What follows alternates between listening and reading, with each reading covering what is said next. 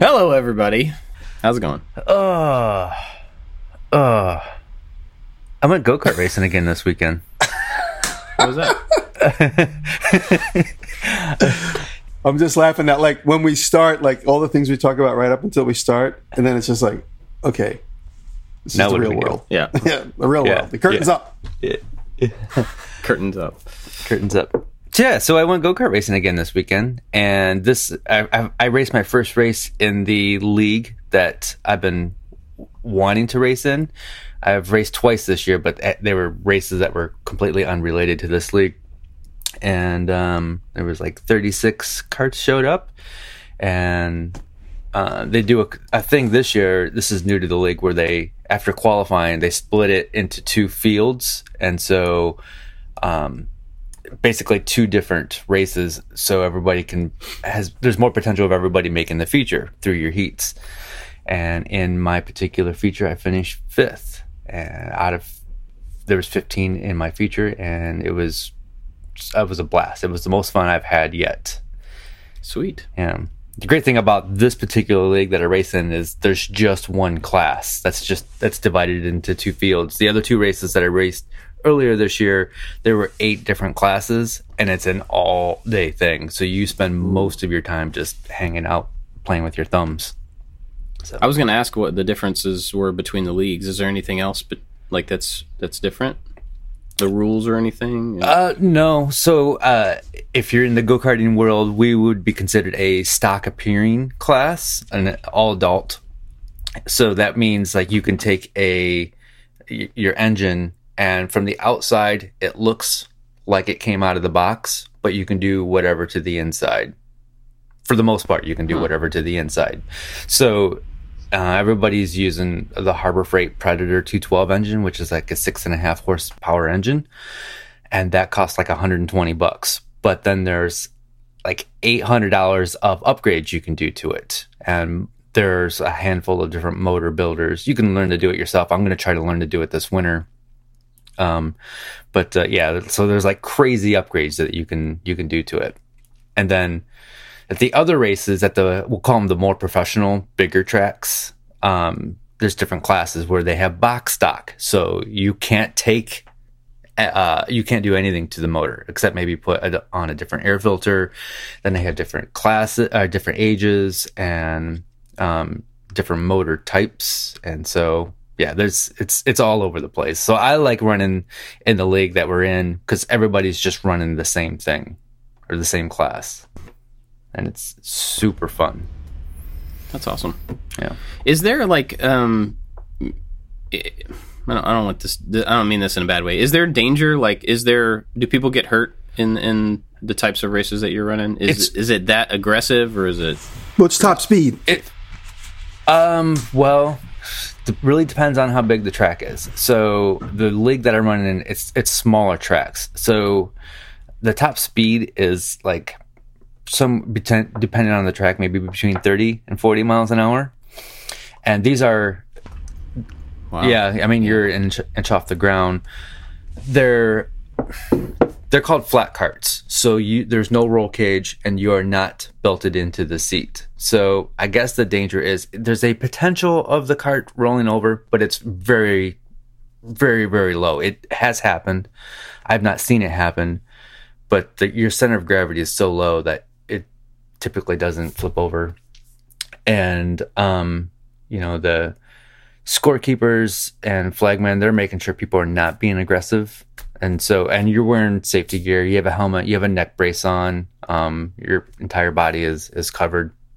So i hurt myself more just assembling and disassembling the cart like pinching my fingers and, and stuff. Yeah so Gotcha. um I've, that's good. one day I want to go into a higher class and where they do have the roll cages and you're buckled into the seat because it just appears more safe because you're just surrounded by by metal. But we'll see. We'll we'll see. It's a, this this class is already expensive enough. I've already spent so much money on this. Yeah, like well, if to move up to another class like that, what is that? Is that just modifying the cart? Is that It's usually a whole different chassis, different Yeah. Oh, Uh, A lot of times it's a it's a different type of motor because it's it's bigger. So yeah, it would be basically starting over see. and faster. Oh, wow. Yeah. So it, theoretically, you could build a separate garage to just hold your different go-karts for your different classes. yes, we're, we're very That's the plan, I assume. Yeah, right? yes, that's the plan. We're very fortunate where we already have two garages on this property. Um, I I don't think we can do a third. Ah, sure you can. We can make it work. Yeah.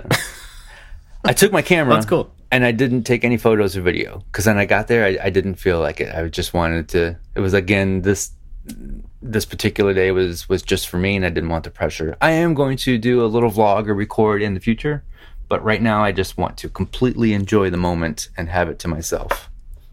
Yeah. And right now, it's still probably kind of new for you, and you're Yeah. probably soaking in a lot of the details. Yes. Eventually, it'll be like, oh, it's another race this weekend, which will still be fun, but it won't Yeah. be as new. So Yeah, yeah. And I'm enjoying. I think um, like a lot of my hobbies, I enjoy the getting ready, the organization, and the making. Maybe more than the actual event itself. Like I'm surrounded by music gear. I think I enjoy getting everything set up in a very uh, a way that's suited for me and that I can easily access something. So once I'm all set up, then I'm like, no, there's no reason for you to make music because I just spent the last four days like setting up this environment. And then the go kart is kind of the same thing. I love. Like I've been 3D printing like little tool organizers for the drawers. I've been making my own parts and drilling the safety holes and, and the bolts and everything, and enjoying the the science of it. So the all the most of the drivers will have a tach meter and that'll when you come in from either your race or your practice laps you can see what rpms you hit. And if you didn't hit the rpms that you want then your gearing's wrong. So then you go and you, you change the gearing. And i love learning all of that maybe more than the actual racing itself. I just love just taking in all the hmm. knowledge. And there's all kinds of crazy setups you can do with the front spindles and tire pressure and tire sizes and, and tire offset. It's it's it's been super fun, and I have st- I still have a ton to learn. Yeah. Well, that's awesome. Yeah, Well, it's good that it's not like something. Well, you know, you learned it all in a weekend, and you're like, well, now I know how to do this. yeah, it's def- Done. I, I got a couple books over the winter, and I read through them, and there's lots of information online, and I was reading through all that, and it got. I think it really got to a point where like I'm I'm taking in too much information and not getting enough actual seat time. You know, because the experience is far greater than than any kind of book knowledge. So there there's but you need both. So there's there's definitely a balance. It's interesting you say that. Uh, this morning I was doing my Italian practice that I try to do every day, and the past month or so has been incredibly frustrating because I'm at a point where I'm learning just new verbs, and it's just it's just here's another verb, here's another verb, and I and I have no I have no way to attach the the Italian word to an English word in my head that I, I can't keep up with them. There's too many of them, and I don't have a practice. I don't have like a what you're talking about, like the actual thing to do. I don't have the conversations to have to reinforce those things and to mm. find a place in my brain to c- make those connections. So it's been really frustrating to learn new stuff and just not be able to retain it. So the time that I'm spending that's kind of like book time, you know, Yeah. like you're Yep. what you're talking about. It's kind of the book time doesn't seem that productive because it, it's not reinforced with action. And so I've been in that that kind of weird spot that you're talking about, where I, I think I need to go race Italian. I need to practice that with a person, you know, to and, and even that's hard to do because you know I've got a couple of people, Jocko and a couple other people who have tried to text me in Oh, Italian, and I try Yeah. to respond, which is great, but it's not the same as being able to hear a hmm. language that you don't hear spoken very often and break down what individual words you're hearing in a sentence. You know, it's like a whole thing that you need to actually hear it and be able to be forced to speak back to them. So I think that's a. I mean, that applies to any hobby. I mean, we, and it's it's hard to get across that in the actual videos because you will make a video on something, and then we all get all kinds of questions like, "Well, what are, what about this? What about this? What about this? Or should I do this? I don't know which." Like, just go try it. Once you you have to actually stop watching YouTube and you actually have to go do the thing. And once you do the thing, you'll get a better understanding of, of what's going on. Mm-hmm. You got to throw yourself in and- there and just do it. we always talk about when people ask us about you know making YouTube videos and stuff about how they what camera they should have and all those type of things. Somebody recently was asking me over Instagram, um, you know, they they want to get started making video and same thing that we've said a million times. I said to him is that you have to make one so that you know what you don't know, so that you can make one. And so like just I was recommending to them just jump in, make a video without the intention of it ever going anywhere, without it ever being released, just so you see the list of things that you have to figure out, things that you have to learn. And yeah. So, anyway, well, that's cool. I'm glad the racing is moving along. Super fun. It's cool. Jimmy, what, what have you been up to? Oh man, I had a busy week. I'm working on. Uh, if you see my Instagram stories, I'm working on these Bulleit Bourbon trailers. Bulleit Bourbon started this campaign seven or eight years ago, where they go around to events with a, a trailer. They call it the Woody. It's basically a wood. My dogs are going crazy because we have a roofer here and we have a fence guy here, and they're just like, "What's going on in the backyard?" So I apologize. I'm trying to mute the mic when I can. And Taylor's down there with them, so she can't tell them to shut up. I can in between muting. I'll try and do that. But um, oh, so uh, I'm working on Roofer's these going to be like, "Hey, man, I'm putting a roof on. Stop telling me to shut up." You gotta make sure that you talk to the dogs. Uh, what was I going to say? Oh, so I'm working on these Woody trailers, and it's really it's interesting uh, exercise in design and, and fabrication, and knowing I have to make ten of them, and they're huge. They're like not so much smaller than the real Woody, but they're half of the Woody. It's a it's a teardrop trailer that the whole back will be opened and there'll be liquor display, and it's going to be in giant. Uh, a lot of people watching my Instagram story going, "That's going to be pulled behind a car." It's only half of one. It's literally cut in half. It looks like it's going to be coming out of a wall. It'll be in and around certain parts of the United States where they have these big liquor, like superstores. So they'll be fitted inside of these big liquor superstores. So I have to make, I know I have to make five. They might pull the trigger on another five. So um, designing, developing the process. And once they pull the trigger, this is the prototype and it has to get shipped out soon. And once we pull the trigger, I'm going to be like up to my ears in Woody trailers making these things. I'm literally going to become like a a fake trailer maker. I'm going to have to make a bunch of them. So we, we bought about four thousand dollars worth of plywood in various thicknesses, and we're all loaded up, ready to go. So it's uh, it's it's a great exercise, and uh, you know, lately I've talked about this last episode. I'm really thinking about factory minded, like here, production, making several several iterations of all different stuff. So this is definitely a great exercise in that. I didn't have a video this week. I did a live stream yesterday, and I went through my notebook, which was fun. Check that out if you get a minute. And uh, my buddy Patrick, who is the drummer in the Scissor Sisters, popped in for a minute. He just walked into the shop. He's he's thinking about moving out of the city, so I'm like the only guy he knows in the country. So he's like, "Hey, let me come." He spent the weekend at the house, and he just wandered around. And him and his girlfriend might buy a house up here. So I'm getting more and more of the New York hipsters moving into this area, which is fun. gonna have like a little coalition of New York hipsters. And uh, so that's Patrick from the Scissor Sisters. He makes a little cameo in that. And then, so the funny thing I wanted to say was last night, the roofers were scheduled to come today. They're putting the roof on the, the machine shop that's also the blacksmith shop. And it's been half done for years. And they're finally doing it.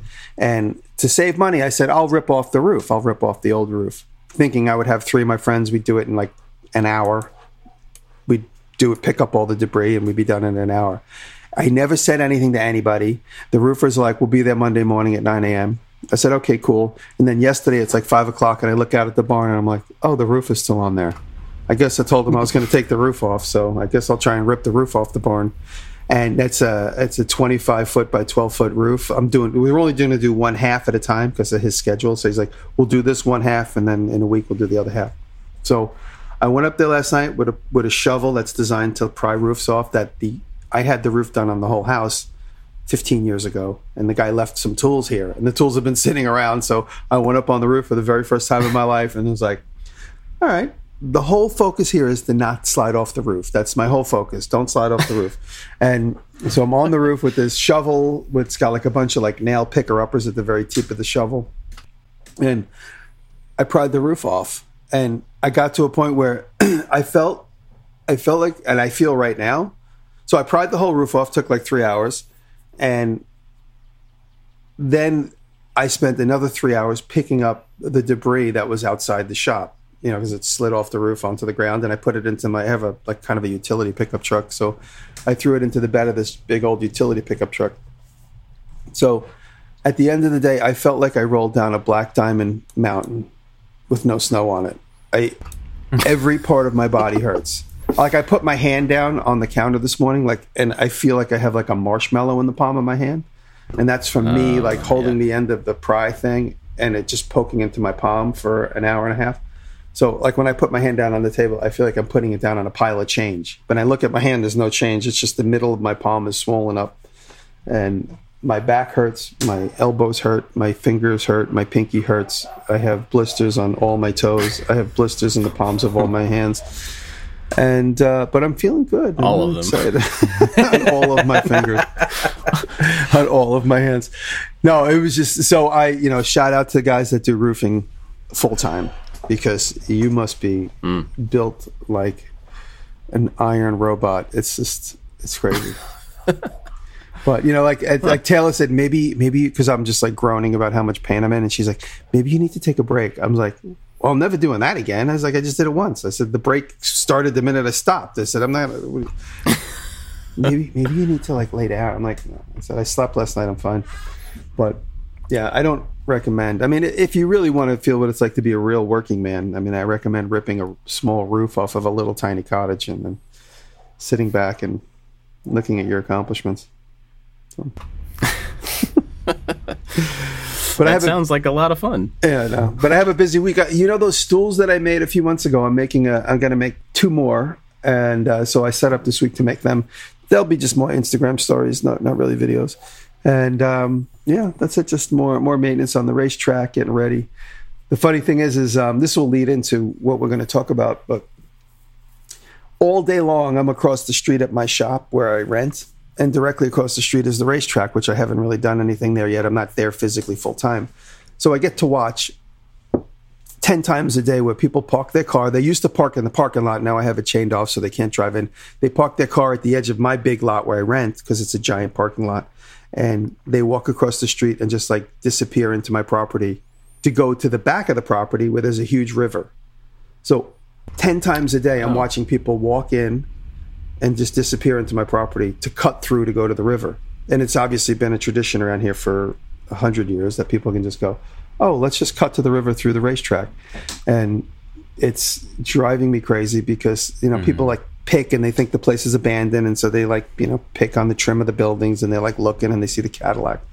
And uh, so I was thinking about doing some signage this week, you know, no trespassing signage. And uh, we'll see. And then the, the back when you go to the river, it's there's not a set of stairs. There's like a steep cliff. So you got to go to the steep cliff and then scale down the steep cliff, which is like 12 feet. There's a couple of spots that are less treacherous than others, but if you don't know to walk there, you're just like literally like you know turn around, face the cliffside, and try and climb down without falling down. It's it's it's a mm. very steep incline, and then you get to a landing, and then the landing then leads to the water. So Is that a weird liability for you? That's what- that's what obviously I'm if they're concerned about. trespassing, I guess that's not. Yeah.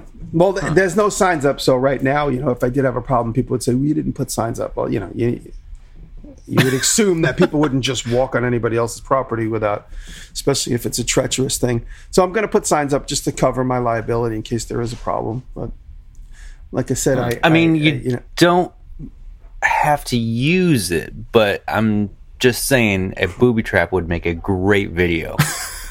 oh yeah, no, no, I was going to make a, a bamboo bungee stick so when they step on it, it swings up and hits them in the face. I Want to hear a funny story? This is a quick funny story. So Yes. one day uh, Taylor was having a bachelorette party here, and I was I was here, but like I was in the sh- machine shop the entire time. So her and her four or five girlfriends were in the house the entire time, and so it was like a cash weekend for her. She's walking around with a wine glass all the whole time. So she walks over to me in the machine shop to talk to me. You about say something. cash? Yeah, cash. She's doing a whole cash weekend with her girl. Like, there was like it was like actually like 15 girls here, and she walks over to me to talk to me in the machine shop, and as she gets close to me, she steps on the end of a rake, and the rake swings up at her like hundred miles an hour and smashes the wine glass in her hand. Oh, wow. And wine was like completely on the entire facade of her body, and she picked up the rake and angrily threw it. She's like, "This frickin' fracking rake," and she threw it into the weeds. I'm like, the rake didn't do anything wrong. So wrong. it's waiting in the weeds for somebody else to walk across it and get smacked in the I face. said, I go, great. Now you got to go get it. So Mr. McNiven doesn't hit it with the lawnmower. She's like, frickin', frackin', frickin'. She like stormed out into the weeds and got it. but that was perfectly well placed rake swing. You know, you only see that in the cartoons. But she like it just swung up at her like probably like 800 miles an hour and just like destroyed the wine glass. It just exploded. there wasn't even anything left of the wine glass. It like eviscerated into like tiny pieces. anyway, that's a little funny story funny. about getting hit with a rake. Bob, what are you up cool. to this week? Well, um, man, I don't even know what I'm up to this weekend. All the stuff that I've been working on, we're like several weeks out. So let me look back at our schedule. This week is a the video coming out is a uh, coffee tamper that I made. So you guys have seen Michael Alm's patterned plywood stuff. He's been Yeah, doing he's been really lately. killing it. Beautiful Right? stuff. Yeah, it's awesome. So between uh, this was a few weeks ago. So when he started doing that, or when I started seeing it, I don't know when he started doing it. When I started seeing that, um, I also was watching uh, Andrew. Andrew, I don't know how to say your name. I'm sorry, Zeto, Seto, the guy that did the A-frame that I talked about a long time ago. Remember that guy? Anyway, he's awesome, Yep. and he's been turning um, some really cool uh, like coffee tampers and some different pens and things like that out of recycled sky- skateboards. And I don't have access to the skateboards, but I really liked the layered, you know, color and stuff that he had in that. And so I was thinking between those two things, I should make a coffee tamper for our espresso machine that I got during quarantine, but make it out of plywood and try to do some of the patterning that Michael's been doing on the plywood. So I ended up making a really simple uh, turned coffee tamper, and it's not as complex patterning as Michael's doing. He's he's going a lot further with it. I just kind of wanted to see what it would take to glue up a block of plywood and then cut it down into a pattern. And so I glued up these pieces, excuse me, of plywood at an angle. So I, I glued them up in a stack and then like shifted both sides, you know, to make them at an angle and then let it dry like that. And then turn that or cut that down to a block, then cut it in half, and cut that in half again, and flip the pieces around. So when you looked at it from the outside, it kind of has like a chevron look to it, where the angles of the plywoods are alternating. And I was visualizing it as a block, thinking you're going to have this straight chevron cut. And my brain just didn't let me get to the fact that this was going to be turned on the lathe, and that's going to change the way that the lines look. And so when I put it on the lathe and then spun it, all those straight lines going from the chevron became curves because they're wrapping around the curve. And it looks so cool. I don't know if it really translates to the video as much as like it really blew me away when I got down to it. I'm like, oh, there's like curved V's that are alternating, like they're opposite between the two sides of the thing Nice. anyway, it just turned out to be an interesting visual that I wasn't expecting, and I think that was the the coolest thing to me is I thought it was going to look one way, and it looks very different, but also cool. Um, so th- that's kind of what I did, and it's not a complicated project at all. It's just a little aluminum puck on the bottom of this uh, turned piece of plywood, really. But it, I think the thing that was really cool is just because I didn't, I expected it to look one way, and it looks different. And that was a nice thing. Because you know usually we go into stuff kind of knowing how things are going to turn out or at least have an idea. And we get to we try to force ourselves to get to that idea to get to the output that we originally think. And there was no way for me to actually get this to look like i thought it was going to look but that's okay because it looks cooler than i expected so that was a neat thing um, and then i've been working on R2D2 on and off still. Um, we have the next video in that coming out in a couple weeks, but then I'm already working on stuff for the following video. And that's it's nice to have some momentum on that and um yeah, I don't know. I guess that's what I've been up to. The guys are coming back into the office this week. Oh, uh, for the first time. So that'll be interesting. Kind of weird, you know, just having been here by myself for a couple of months now or whatever. It'll be kind of weird to reconvene and I'll be in the same space again, but we're excited about getting back to work. do you think And, uh, anything we will change much- with the workflow? Um, maybe a little bit. We've talked about. We had an interesting conversation. I don't remember if I talked about this last week or not, but it, we had an interesting conversation about how we upset the the quarantine stuff. Upset our flow, our normal work hours and things, and we were trying to decide. Or I- had the realization that we have the freedom to make it look however we want, as far as our work, our schedule, and our productivity, and the the jobs that everybody does. Like we can change those things, and we don't have to go back to the way it was. And so it'll be interesting to see if uh, we end up taking like everybody works from home on Wednesdays, or everybody, you know, I, I don't know exactly what the thing will be. Um, but I do think part of it is, um, it's weird because I've had this conversation and I don't know if it, if it was here or not. So I apologize if I've already said this, but um, I have this thing about leadership where you know, like if you're if you are a business owner or you are a manager or something like that, then part of your leadership for other people is to be an example to do the thing that you want them to do, so that it's not, you know, like I've never wanted to be the the business owner that was like, well, you know what, I'm gonna go just do this fun thing while you stay here and work. Like if if I expect them to work, I should be working too. And I realize that that's not necessarily like a one to one. That's not always the case. That doesn't always make sense. But there's part of me that's that just has that feeling like I need to be productive uh, so that they uh, have the example and you know like we're working alongside each other and they're not just doing work while I'm goofing off. And so it's kind of weird trying to figure out how to go back into a, a rebuilding of our workflow but me realizing that having some of that time that I'm not working has been really good for me mentally and and really good for me uh, from a productivity standpoint like I'm getting more done when I get less done it's just, it's Weird. really strange yeah uh, when I have these times where I just don't do anything and I don't feel the pressure to do anything that lets the times that I do focus on a project become more productive and faster and more focused. I think the focus is the big thing that I figured out.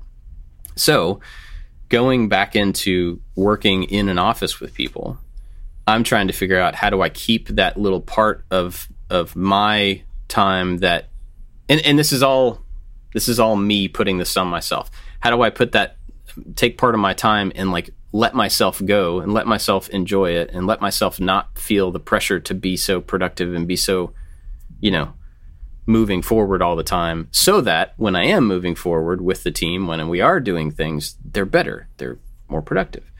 And that's just like a me trying to get my mind to ease up here so that I can be better here, you know, that that type of thing. Um it'll be interesting to see how it goes and i don't know it'll be probably something that continues to evolve but I, it was really cool to find out that uh you know i need i'm better when i take breaks when i mm-hmm. when i have time that just doesn't doesn't do anything it doesn't produce anything and that seems really obvious when i say it out loud everybody should know that and i would probably tell somebody that if they ask me but to see it in myself to see like I actually do better when I take a break and play Minecraft for 30 minutes.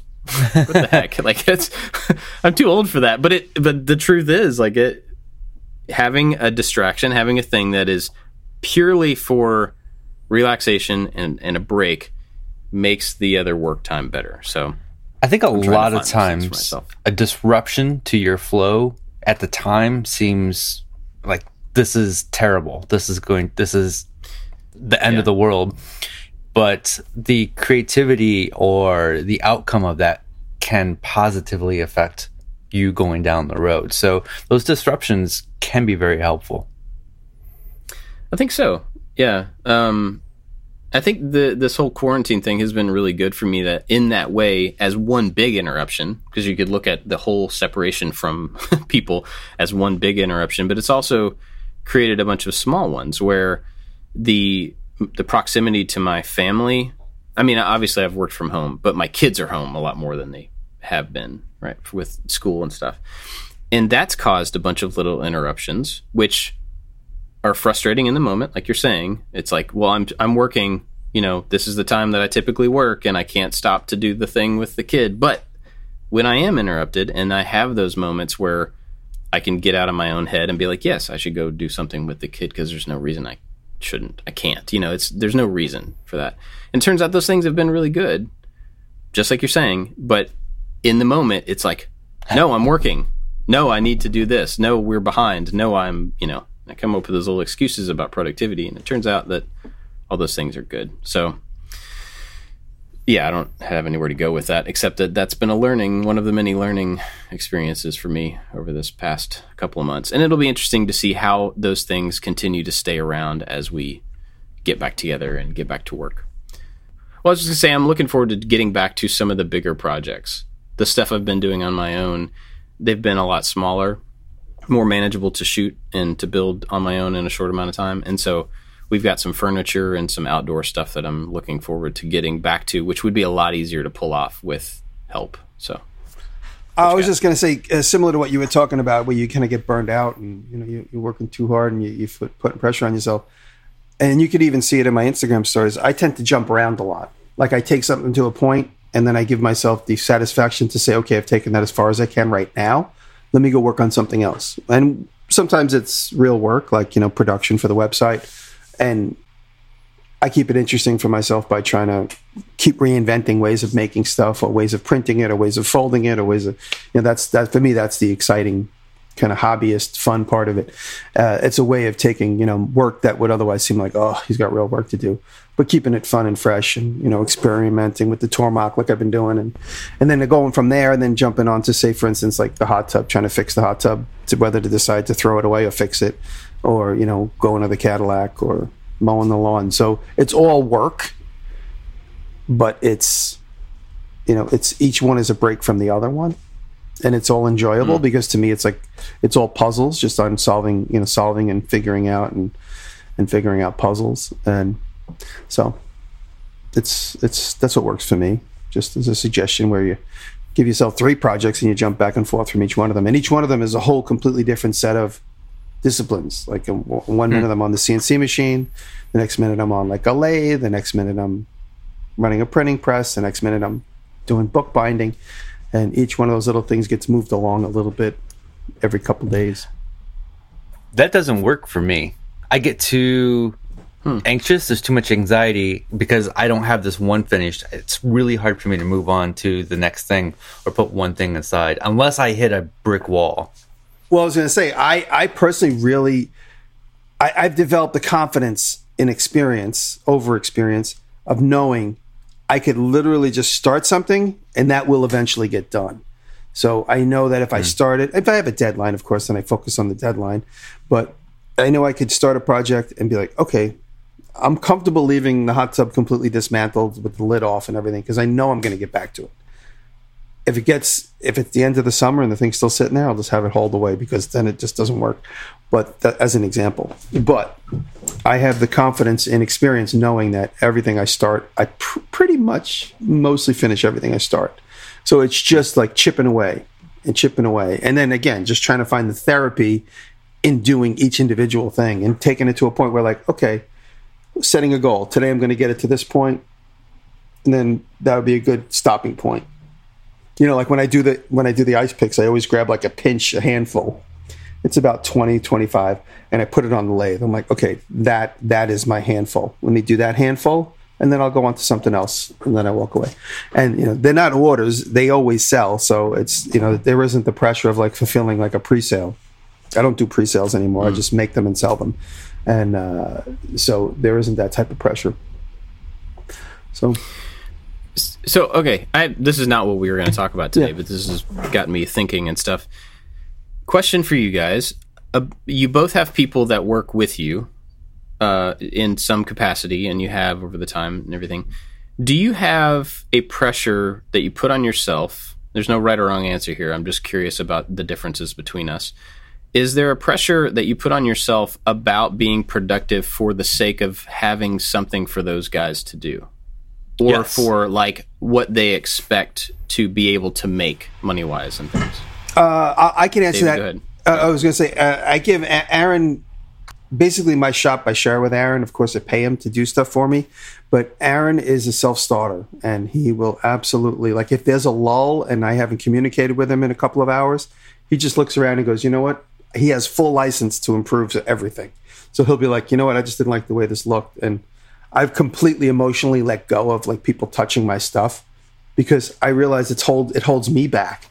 And so Aaron has full reign to just like rearrange a part of the shop if he wants, or he's got a credit card. He's got full reign to, you know what, we needed uh, we needed these five supplies from Uline, so I decided to buy them. Totally cool, and it it is alleviated so much more of my. It, it's gotten actually that pressure you're talking about off my plate because Aaron being a self-starter, being a you know ex-military, the discipline that comes along with being in the Marine Corps for ten years, and he's he's he's great. So Aaron, I want to thank you. I know he listens, but for me, the pressure is off. Like if he doesn't see me for five hours, I'll come in and I'll know he will have researched these ten things. This one, he has a list of like the things I casually mention. And he's like, hey, remember last week you said something about casting? I found these five companies that sell that material. So for me, he's been great, and I don't have to worry too much about not being present. When the when the heat is on, when it's like, hey, all hands on deck for these Bulleit Bourbon things, everybody's there. I have Mike as a guy who works for me part time. I'll call up Mike and say, Mike, I need you to help me do these five things. He's like, no problem. And I usually leave it open ended where it's like by the end of next week, these have to be done, or by the end of tomorrow, these things have to be done. So everybody kind of makes their own schedule. And uh, I personally like it casual like that because then I get too wrapped up in what you're worried about. You know, what you're about to talk about. It's like, oh, you know, it's five o'clock and he still hasn't done anything super important yet. You know, I look at it, I look at it not day to day, not minute by minute, but, you know, month at a time. In this month, we were able to get these five really amazing things accomplished, and that's fantastic. You know, at the in between stuff is, uh, you know, it'll drive you crazy if you start counting minutes. For me, Dan is over here once a week. And that day before he is here, I'm usually pretty busy because I want to make sure everything is perfect. The shop is clean. I have all the materials. I have the project all planned out. So when he gets here that next day, there's the illusion of I know what I'm doing and I'm prepared. Nice. Um, and I it's I do put a lot of pressure on myself to get ready for that, and in reality, and I'm now just thinking about this as we're talking. He is also a woodworker. He can also design projects. He can also do all these things that I can do. I would probably be just fine if I wasn't completely prepared. And he could come in and say, "Well, we could we could do it this way." or you don't have all the materials let's make that part of the video and go shopping and do all that so uh, it's it's it's a self-imposed pressure that i put on myself and i'm okay with that. I need pressure so i am productive. It, it's that's been an interesting thing for me um and i don't i don't know how to say it exactly. I haven't really thought through this it's just off the top of my head. But um there's an interesting pressure like i talked about before that i put on myself about having something for the guys that i work with to do and it's not it's not about them being occupied it's that i don't want to waste their time you know what I mean? Like if, if they've mm-hmm. committed to like, yeah, I want to work here and I want to do the thing that we've decided as a group that we're going to do and we have a goal and we're going to do it in this these ways and we're going to produce these things. I don't want them sitting here with nothing to do because I wasn't prepared enough to like have things there. And I also want to make sure that they're getting always getting paid for the work that they do. So the just the the far off worry, which is it's a far off worry of like us ever not having money to pay paychecks. You know, this is not a concern, but it's just one of those things as a business owner that's in the back of your head. You always want to make sure that you are well prepared for lulls in business so that your employees don't take the hit for that.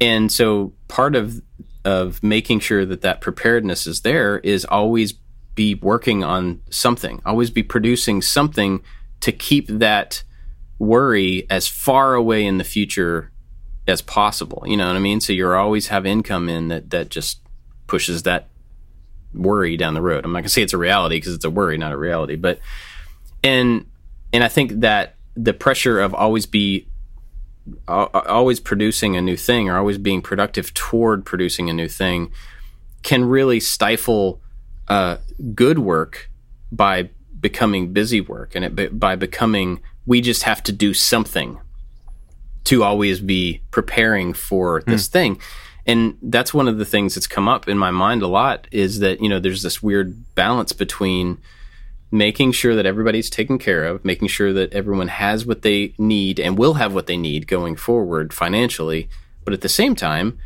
like to do good work to do creative interesting things you have to stop sometimes you have to slow down you have to take some get some perspective and think and spend time creating in your mind before you can create. And those two things can really be in opposition, at least for me, where the productivity can just become like a pattern and can become a um, a pursuit in and of itself rather than the thing that you're actually creating with that productivity. And and that's just something else that I've kind of been confronted with recently. Um, and when you look at like you were talking about looking at a month at a time, when you look at your output or your what you create as any kind of a creator. I think musicians would feel this a lot too. When you look at that over the next year, like you can do a lot of music in a year, but if it's not good music, it doesn't matter because nobody wants to listen to it. So just because you are prolific doesn't mean you are productive, and just because you are prolific doesn't mean you're creative. But one creative piece of music can have a much bigger impact on people and on your career than a hundred pieces of mediocre music. You know what I mean? So mm-hmm. That's one of the things that I'm trying to like wrestle with. That there's some weird shifting balance there of really good versus a lot, or yeah, some mixture of those things. What you got, David?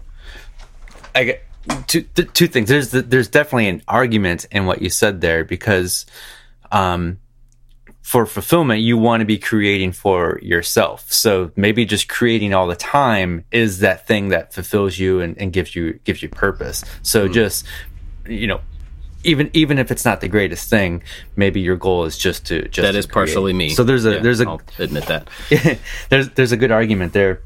One of the things that I worry about most with Dan coming over once a week is making sure his job is fun. And I maybe I worry about that too much because when he comes over and we're doing like a, a shop piece of shop furniture or something that's really boring, I apologize. I'm like, ah, oh, Dan, I'm sorry, but we're gonna work on something really boring today, and th- this is or like a like a like a tools tip thing. Like they're just boring, and I feel bad because I want every day that we work together to be super exciting and and fun.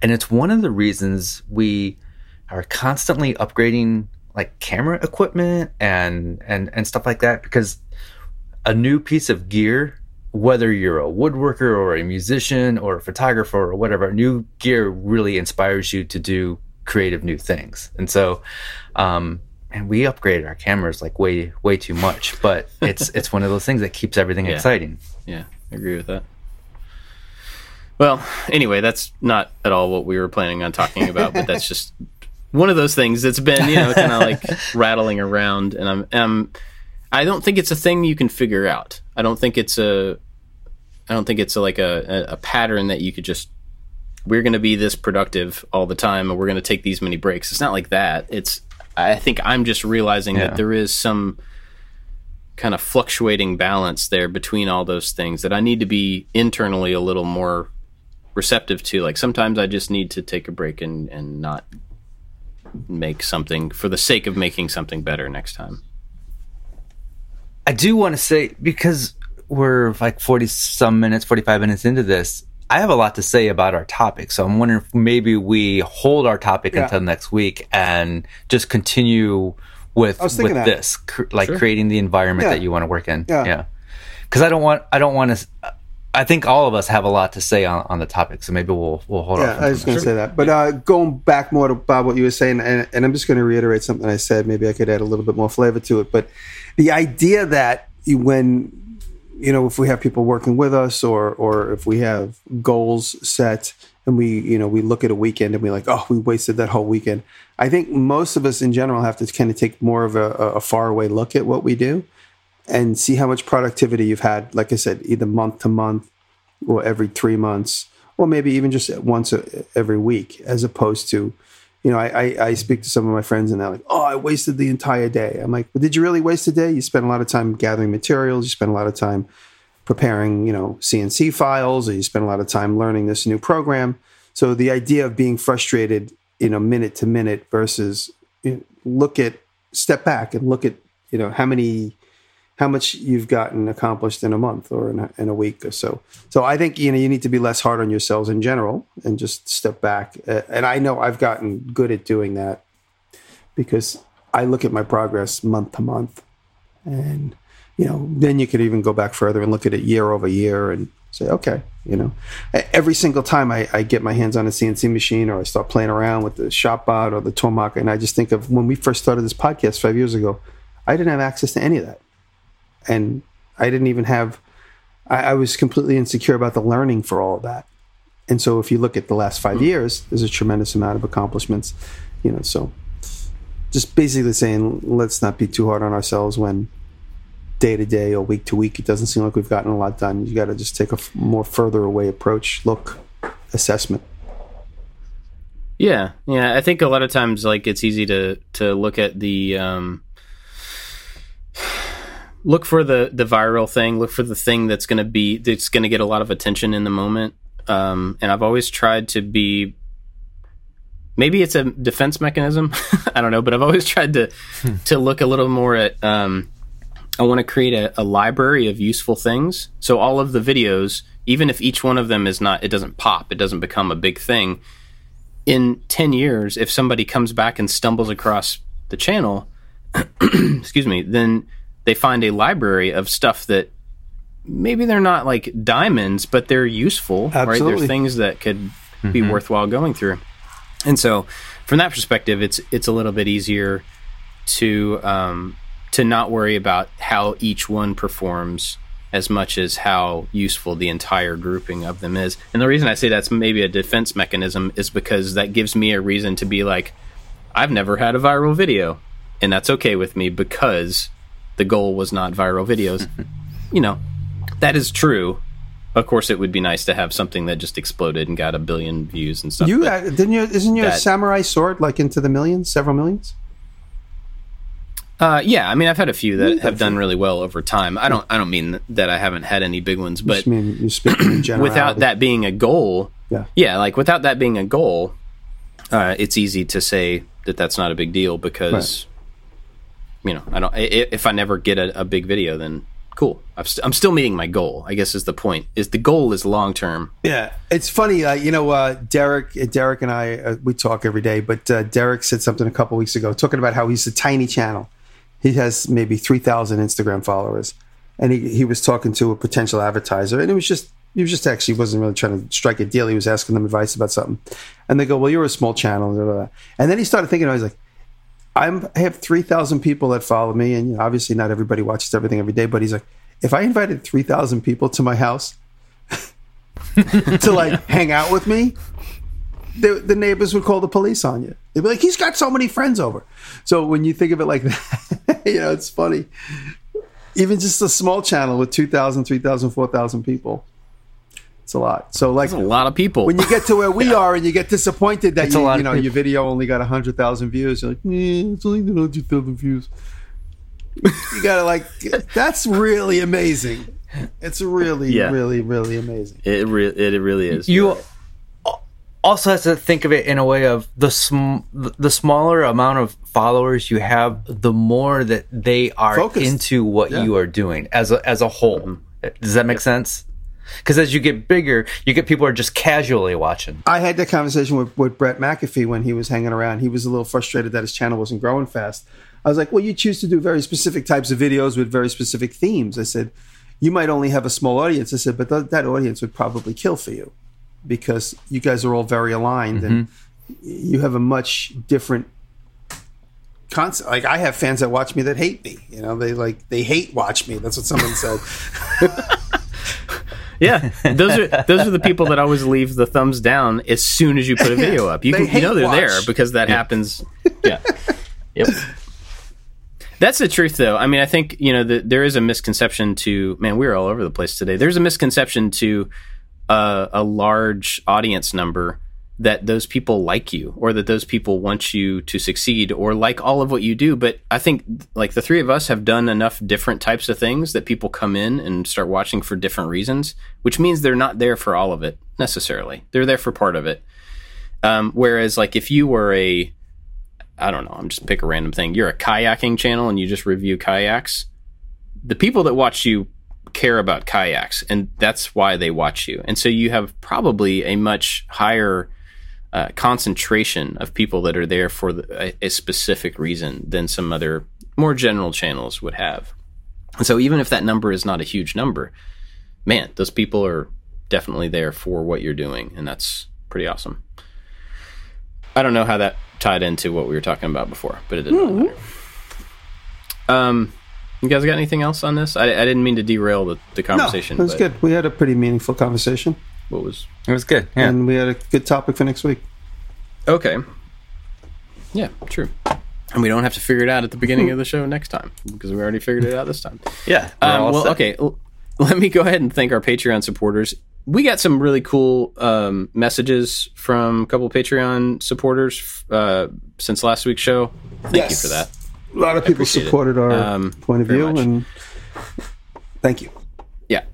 Yeah. Uh, so big thanks to everybody over there that, that helps out the show, especially our top group of supporters Corey Ward, Works by Solo, Chad from Mancrafting, Maker and Training, Blondie Hacks, You Can Make This Too, Odin Leather Goods, Albers Woodworks, and Rich Lowen. Uh, we're really grateful for. I'm showing you guys the, the roofers are on my backyard. You're just you're Sorry. distracting me. That's my that's my back porch camera. Oh, I'm showing the guys the roofers on the back porch doing their job. Putting a roof on the backyard. Anyway, big thanks to I everybody. see people walking through going fishing. Sorry, Uh, big thanks to everybody on Patreon. If you want to help us out over there, we would appreciate it. Uh, go to patreon.com slash making it. Or if you don't want to do that, helping uh, helping us out, there's a to help us out. There's a bunch of different ways you can do that. You can leave reviews. You can share the show with people that you think might like it. That would be awesome. Uh, you know, send it around on Twitter, whatever, whatever works for you. But we're grateful to have everybody listening who's listening. So thank you. Appreciate it. I'm going to be real honest and say that I do not have a pick this week because I have been extremely distracted this week and I have not been watching anything new or listening or reading anything new relevant to what we do here. So I got nothing. I I also have nothing, but I will say we started watching the Netflix show Space Force with Steve Carell, Oh yeah. and um, episode one, there lots of laugh out mo- out loud moments. Episode two, that's all the further we've gotten. Not as good, um, but we're going to continue watching. Uh, um, this is a terrible pick because I don't. I'm not actually saying go watch it because I haven't. There's no connect. I don't have a connection with the main characters yet. Like I'm not rooting for them be- yet, and uh, it's a problem I have with a, lo- a lot of shows these days. If you're not rooting for them, you don't feel connected, and you don't want to continue watching. So I- I have high hopes for it. So I'm, I'm hoping that I fall in love with it. But that's what we're watching this week. Gotcha. Well, I'll put Space Force maybe as your there you go. Thank you. as your recommendation. what you got, Jimmy? Uh, well, Anything? kind of. Uh, this is behind the scenes. I watch a lot of police interaction videos, and if you know me personally, you know I spend a lot of time watching those. And uh, it's just it's it's like the ultimate reality show and human interaction. And you know, there's so much that we could all learn from each other, and just de-escalating every single interaction that ever happens between human beings and take it in a positive direction. Uh, so I'm going to recommend San Joaquin Transparency is a channel I watch. He recommends a lot of other channels as well. So if you watch him, he will direct you to other channels. And you know, it's it's the way we have our community, the the police monitoring community. What do you call it? Police. What do they call them? I can't remember exactly what they're called. They're uh, social activists in the way that they just uh, observe the police and make sure that they're doing their job in a in a de-escalating, you know, by the law kind of way. And um, check it out. It's uh, It's interesting. Came up with a concept recently, and this, uh, you know what? I'm going to hold my thought on that because it's a little controversial. I'll talk about hmm. it when I develop more uh-huh. confidence on it. I was going to say it has Okay. something to do with police transparency, but uh, I'll, I'll talk about it in the after show. There you go. It's not controversial. It's just an idea. Hmm. It's an invention concept that is like we are teetering right on the edge of it in the media. I'll tell you it after. Hmm. I'm intrigued. I'm gonna have to listen to the after show. Yeah. I didn't mean to do that, by the way. I just don't want to be flooded with controversial comments. Yeah, yeah. Anyway, check them out. Fair enough. Say I sent you. All right, Tell them I cool. sent you. Well, um, yeah, uh, I guess that's it for this week. Josh just walked in. There's movement. Yeah, there's somebody in, Bob is not green in screened. the office. I'm not green screened. Did Yeah, Josh, Josh get, is here. He's. What's up, Josh? They said, "What's up?" Even though. Hey guys. Anyway, let's go into the after show. Thanks you, for everybody. listening, everybody. Love you. And uh, Thank you. see you next time. Appreciate it.